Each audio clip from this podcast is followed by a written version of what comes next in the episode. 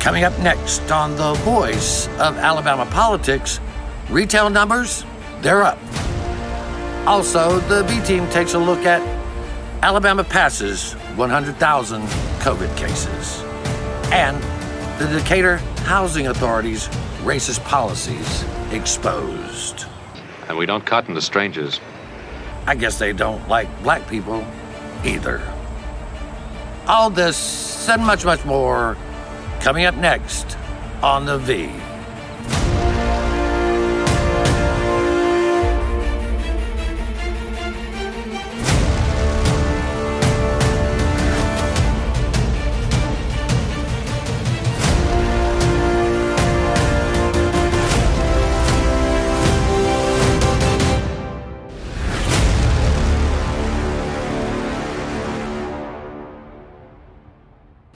Welcome to the voice of Alabama politics, where we tackle the tough issues so you have the hard facts.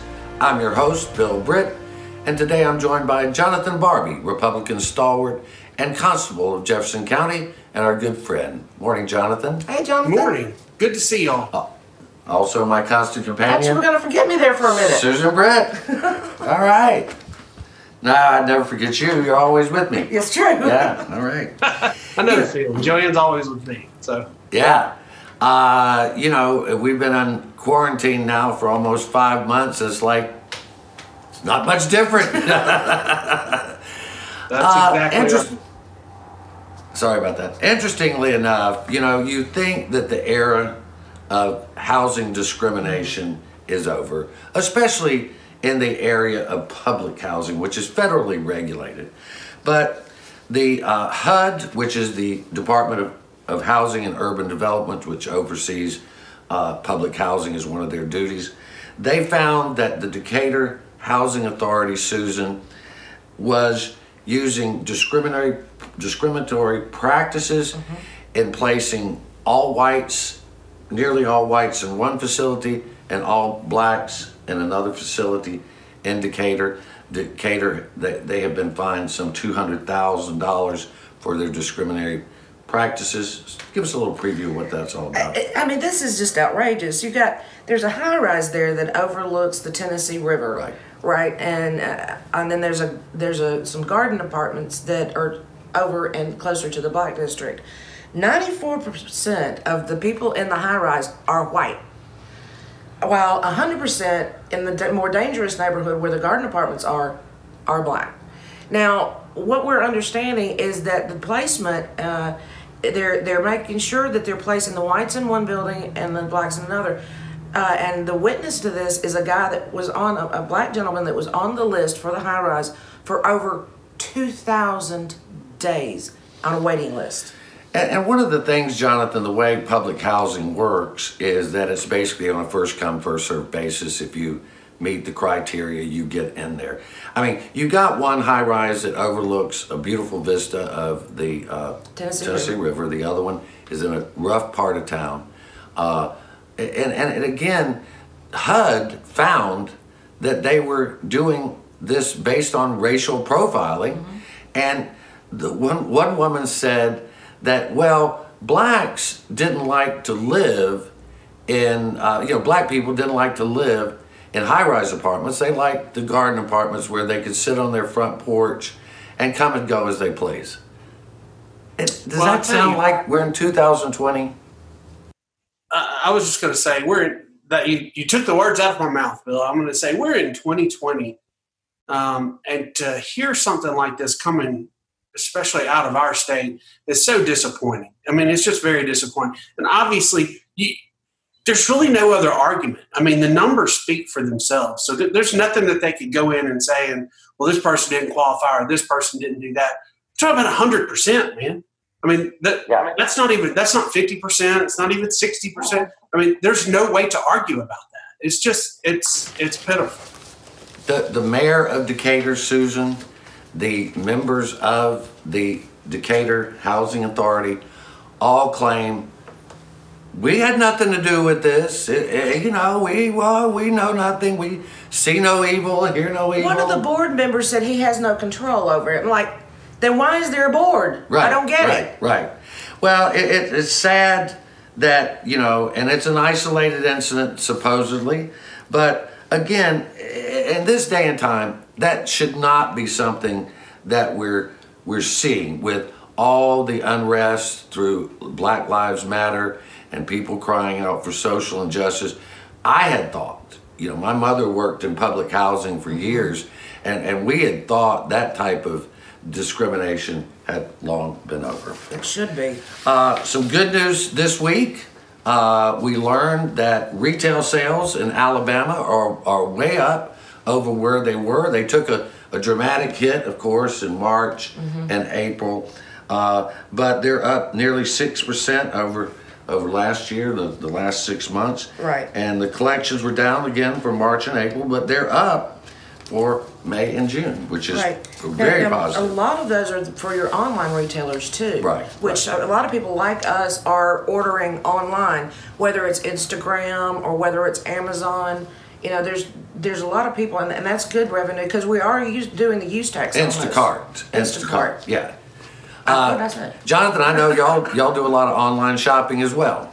We do. Uh, I, I've. Uh, I wish I owned some stock in Amazon. I might consider doing that. It's doing really well right now. I say that every day. Yeah. we order a lot through uh, Amazon, uh, a lot, and um, and then you know we have Publix next door, so it's just an easy trip for us to go Yeah. right next door. We just mask up and do the hand sanitizer. But yeah, we, we get stuff like our our all our washing soaps and um, Yeah. you know all the bathroom amenities and all that kind of stuff we get through Amazon, and it's like drop ship. So you know there's a huge spike in retail, and then mom and pop shops. Like I get my suits done locally. I buy my shirts locally, and you know, I mean, we we've seen a good increase, and I, and I feel like the economy's coming back, but we have a long way to go. We do. One of the you brought up an interesting point. One of the things that Nancy uh, King Dennis, who's the spokesperson for the Alabama Retail Association, told APR is that the smaller retailers are, are probably doing better than the big box stores, Susan, because people know the owners and they know their customers. And she also said those that pivoted, uh, you know, and were able to uh, pivot during the pandemic and to expand their business, whether it be online offerings or you know offering things that they had not offered in the past, that those are doing much much better, and it, it goes to the innovation of small business. You can't be innovative with a big box store No. because it's like turning a tanker. It takes a lot of time. It does. So they've really been doing well uh, using social media and, and that type to increase their sales. Of course, if I were to go out to buy clothes right now, I'd much rather go to somebody I know, in an Right. environment that I Right. trust, Right. than I would to Walmart where there's no control over anything. Right. Well, it's just it's it's easier to shop with folks you know, right, Jonathan? We know that. Uh, That's that's true. It's very true. It, you know, shopping local is important. It's important even if we weren't in a in a pandemic situation. I mean, That's right. shopping local is the backbone of the community. Um, It what keeps small businesses running. And it's Alabama entrepreneurs like us and other folks that keep the economy going forward when the, the big stores aren't uh, supporting the local community as much. But we're going to have to leave it right there. You're watching The V, the voice of Alabama politics. We'll be right back with more news and.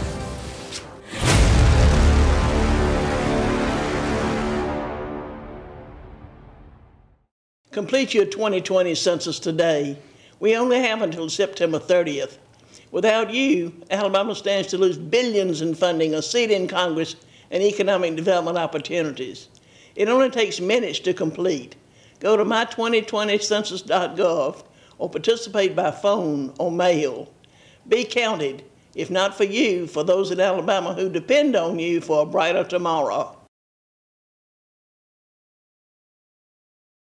The Port of Mobile is a crucial commerce center for the entire state of Alabama.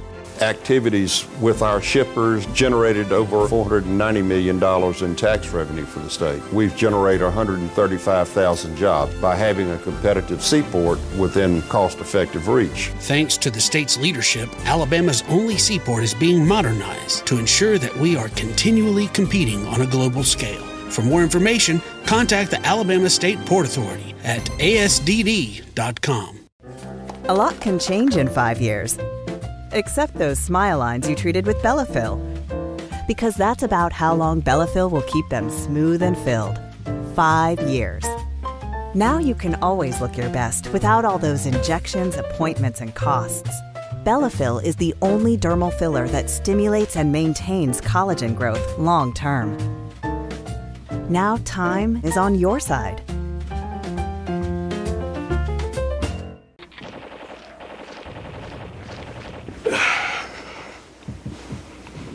Hey man, what are you doing today? Um, playing the game. Thought I'd go out for a drive later, maybe. Text some friends while I'm doing it. Scroll through social media. Kill a family four and a head on collision. Cool, man. Drive safe, Alabama. A message from your Alabama Department of Transportation.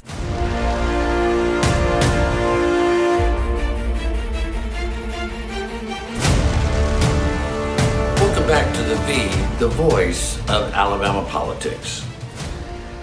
As unfortunate as it is, we have passed another milestone in Alabama with the COVID 19 cases, Jonathan. Uh, this past week, the state went over 100,000 people who have uh, been infected by the disease. We are rapidly approaching 2,000 lives lost. We lost some uh, 1,000 Alabamians uh, last month. There are people that still think this is a hoax. 200,000 sick or infected and nearly 2,000 dead is not a joke.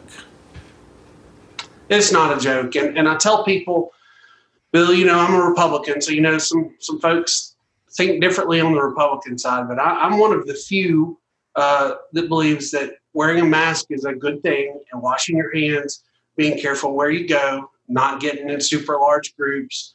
Um, the virus is real. My parents have had three friends die in the last 30 days, like good friends that they grew up with. Um, uh, two of them were, were great shape, healthy people, and they passed away. I've had two of my friends. I had one call me um, yesterday that that has it, and she's a respiratory therapist and works in a hospital. And she she said that it is just it's kicking her tail, and she's all, she also has asthma herself. I mean, this virus is real, and we need to we need to take care and and really consider uh, other people. That's the big thing. That's right. When you're wearing a mask, you protect yourself some, but you're also protecting other people. And you know, I, I just think we've got to take it seriously.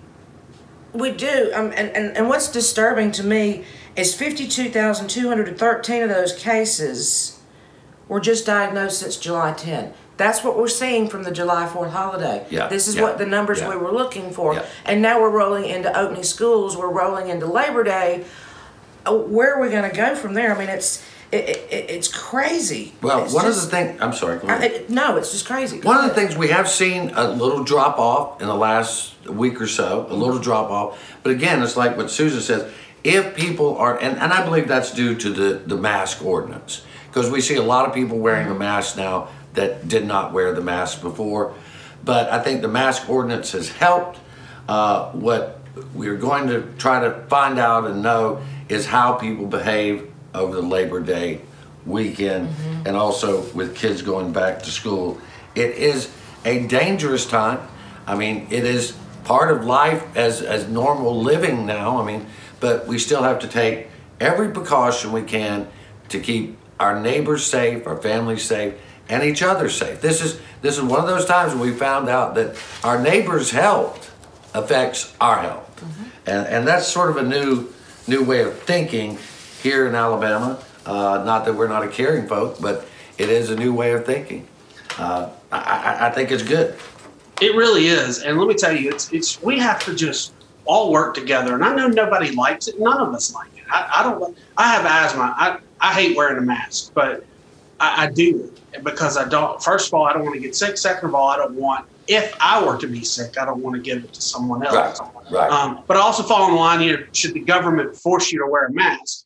Well, no, the government shouldn't force you to wear a mask, but you should have enough empathy um, for your fellow American to to do that. Unless you have a serious health condition, COPD or something like that, that's understandable. What happened to me is I, I have a problem with my sciatic nerve, and um, I had to get a massage two two and a half three weeks ago um, after a chiropractic Yikes. appointment, and um, Oh. when I when I turned over, uh, the massage therapist had taken her mask off, and I was not only furious, but I was terrified. Of course, I'm okay now, Yeah. like three weeks later, but that was unacceptable.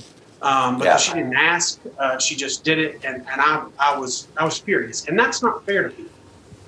Right, and the thing is, the government has to tell you to wear a mask when you're too dumb to do it on your own. But that's just my personal opinion. Uh, Or stubborn. Or just stubborn. Stubborn. Uh, I want to change subjects here real quick. Uh, The Edmund Pettus Bridge, you know, which is the site of Bloody Sunday, where where uh, peaceful demonstrators were were beaten and clubbed in 1965. There's been calls to rename it after uh, Representative John Lewis, who recently passed away, who led that march over that bridge. A California man who bears the name of Pettus weighed in recently with APR and said that he felt that it should be renamed, and he suggested it might be renamed Bloody Sunday Bridge. Uh, he's actually a descendant. yeah, he's a descendant of descendant. uh, Edmund Pettus, and other uh, Edmund Pettus's other uh, relatives have said similar things that it should be changed.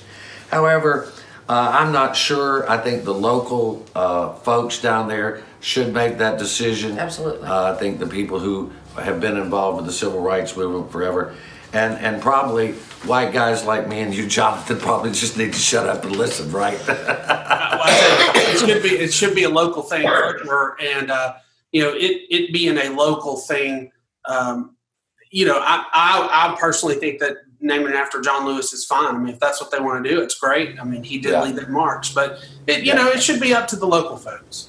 yeah, I People agree. that were involved. Yeah, these are these are local decisions generally best made by people who are closest to it, and like Susan said, people that were actually there and involved.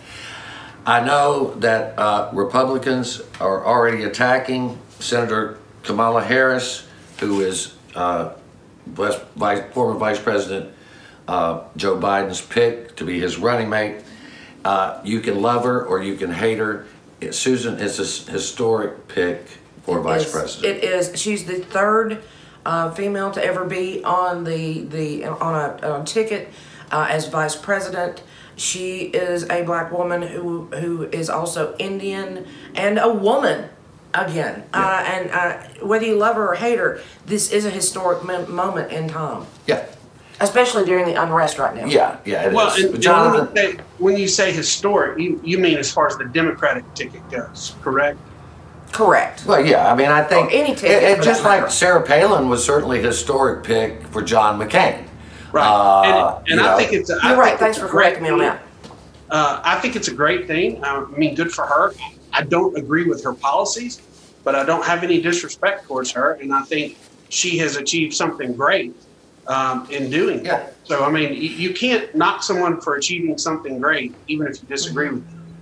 That's She's right. got a heck of a resume. I, mean, I may not agree with all of her policies, but she got a heck of a resume. Well, the first woman, black woman to run for president, Representative Shirley Chisholm, she ran for president nearly 50 years ago. She said women didn't have a, a seat at the table, but they should at least bring a folding chair. So we'll leave it right there. You're watching The V, the voice of Alabama politics.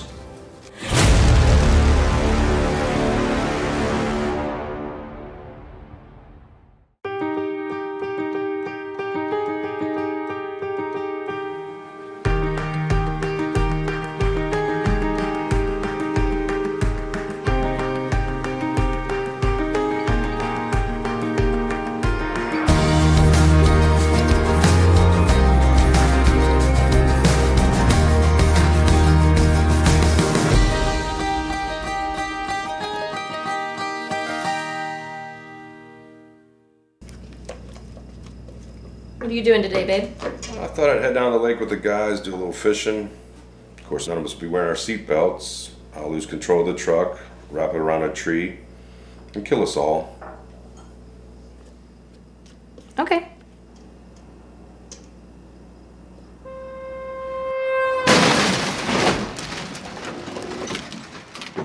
Drive safe, Alabama. A message from your Alabama Department of Transportation.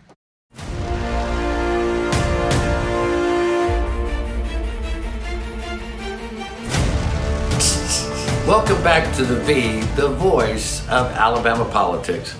Uh, Jonathan, I was telling Susan, we got to mingle in some good news in with the bad news this week. It's hard to find this week. There's been a lot of bad news. Uh, for about a month, well, actually several months, Eddie Burkhalter, a reporter at Alabama Political Reporter, has been reporting on inmate violence, uh, inmate abuse, suicides, and murders in the state prisons in, here in Alabama.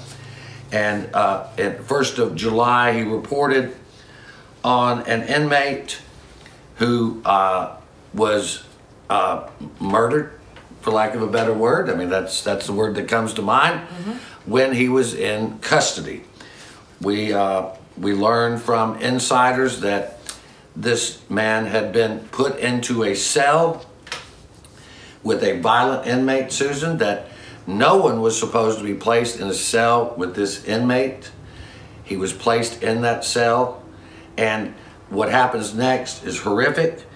We published that, and there was pushback from the Department of Corrections, but we finally received an internal review that said exactly what Eddie Burkhalter had reported that he was placed in that cell with a violent inmate before they could uncuff him, Jonathan. The inmate was beating him. He pulled the cuffs the through the, the door and trying to defend himself. And then three police off, uh, three correctional officers were egging them on, Susan, and they pepper sprayed them to the point that the man was saying, "I can't breathe." They pepper sprayed him with three cans. Okay, now we're not talking about your little purse size cans here. We're talking about industrial size cans of pepper spray. And I mean, that that they, they the officers knew that, that he shouldn't be in that cell. They they're known for doing this for punishment uh, of an inmate that, that they made mad or he, he's made them mad. And yeah, it ended up the guy basically suffocated to death on pepper spray. Yeah. Uh, Jonathan, you're in law enforcement. Uh, we all have to follow the rules. Uh, this looks terrible. Uh, you're right. It, it really does look terrible, and I'll tell you this: that um, it's unacceptable. Uh, three three large cans of pepper spray um, it, it could kill you. I mean, you know, they say it's non-lethal, but really, anything can be lethal if used too much or used incorrectly. Um, and that, you know, having had some pepper spray, it, it it will knock you out. And I couldn't imagine three cans in a small cell with people fighting. Um, and the fact that the guards were, were egging them on a little bit, that's unacceptable. If, if that's truly what they found in the report, that's unacceptable. They should be fired. They should, actually should be brought up on charges. Um, and we've had a continuous problem in our prisons for ages, and I mean ages. And you know, the Fed stepped in some years back saying, "Look, y'all gonna have to fix this," and we we just keep fixing a little bit, and then asking for another review and fixing a little bit. There, there needs to be several things happen, and I think the first thing happens is we need to get some prisons updated, get new prisons. Second thing is um, we need to pay these guards better and hire better people because you get what you pay for in every line of work in this country. And if you're paying uh, if you're paying prison guards after being there all day, risking their lives 15, 20 bucks an hour, uh, I mean, it, it's just, and even hiring outside companies to come in. I mean, it, it's just, it's not acceptable, and we need some changes. Well, I- and, and Susan and I have both been very, very supportive, like you are, of our correctional officers, men and women who daily put their lives on the line. There are a few bad apples. As always with any group. Uh, the Department of Justice recently released a report that said there is a pattern of excessive force and on, you know, from, from uh, COs on uh, inmates. Yes, these are not the greatest people in the world. They wouldn't be in prison if they were, but they are still human beings with constitutional rights. it comes down to a leadership problem. It does. That's the simple fact here. It's a leadership problem. Now, the one thing that the Justice Department did find is that they have they have systematically underreported or incorrectly reported uh, these incidents, like the one that occurred in the prison with this gentleman. Uh, they reported it as a death by inmate on inmate. However, Jefferson County Coroner Bill Yates told APR in July that the inmate's cause of death is awaiting a tech toxicology report, but that the injuries suffered at the hands of the other inmate did not appear to cause enough damage that it would it would cause him to lose his life. So he said, I don't believe we found any type of trauma that would explain his death. So I think there's some answers that need to be uh, uh, uh, given by the Department of Corrections in this incident. They did threaten APR for uh, releasing that that internal uh, report, but we were right already. So Governor Ivey released a uh, public uh, service announcement this week encouraging folks to take their census. Uh, we've lost uh, we lost mo- we lost the month of March and April where they did not take the census. Right. And now they're cutting off the census a month early. So Jonathan, everybody's going to have to scramble to get their census filled out. Now we filled out ours online, didn't we? Yeah, we did. We did. Yeah, and, and, and you know, y'all can go to the 2020census.gov, fill it out. I encourage everybody to do it. We could lose 13 billion in funding from the federal government, our state, and we can lose a congressional seat, um, which is a big deal. We're going to lose representation. We lose we lose some electoral um, votes. I mean, it, it it's a big deal to lose that and lose the funding. So please fill out your census. Jonathan, will you put that up on the screen so people can see the link to where to go? Absolutely. One of, one of the things our founders' first duty, they said, of the government was to take a census every 10 years to count everyone in the country so that we would know how, how to uh, reapportion uh, votes. Right, so everybody has good representation. Yeah, so because we are representative government, it, like Jonathan just said, if we do not have an accurate census, we will not have accurate representation in Washington, D.C. in a number of ways. But Jonathan, I see you've got uh, your Trump memorabilia all around you there. I do. I've got the original Trump hat from the 2016 convention. Uh, got my newest Trump hat, uh, got my Trump gold playing cards. Uh, Thank you for watching the V.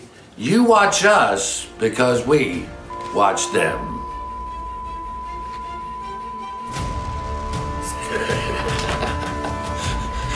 Ha ha ha ha!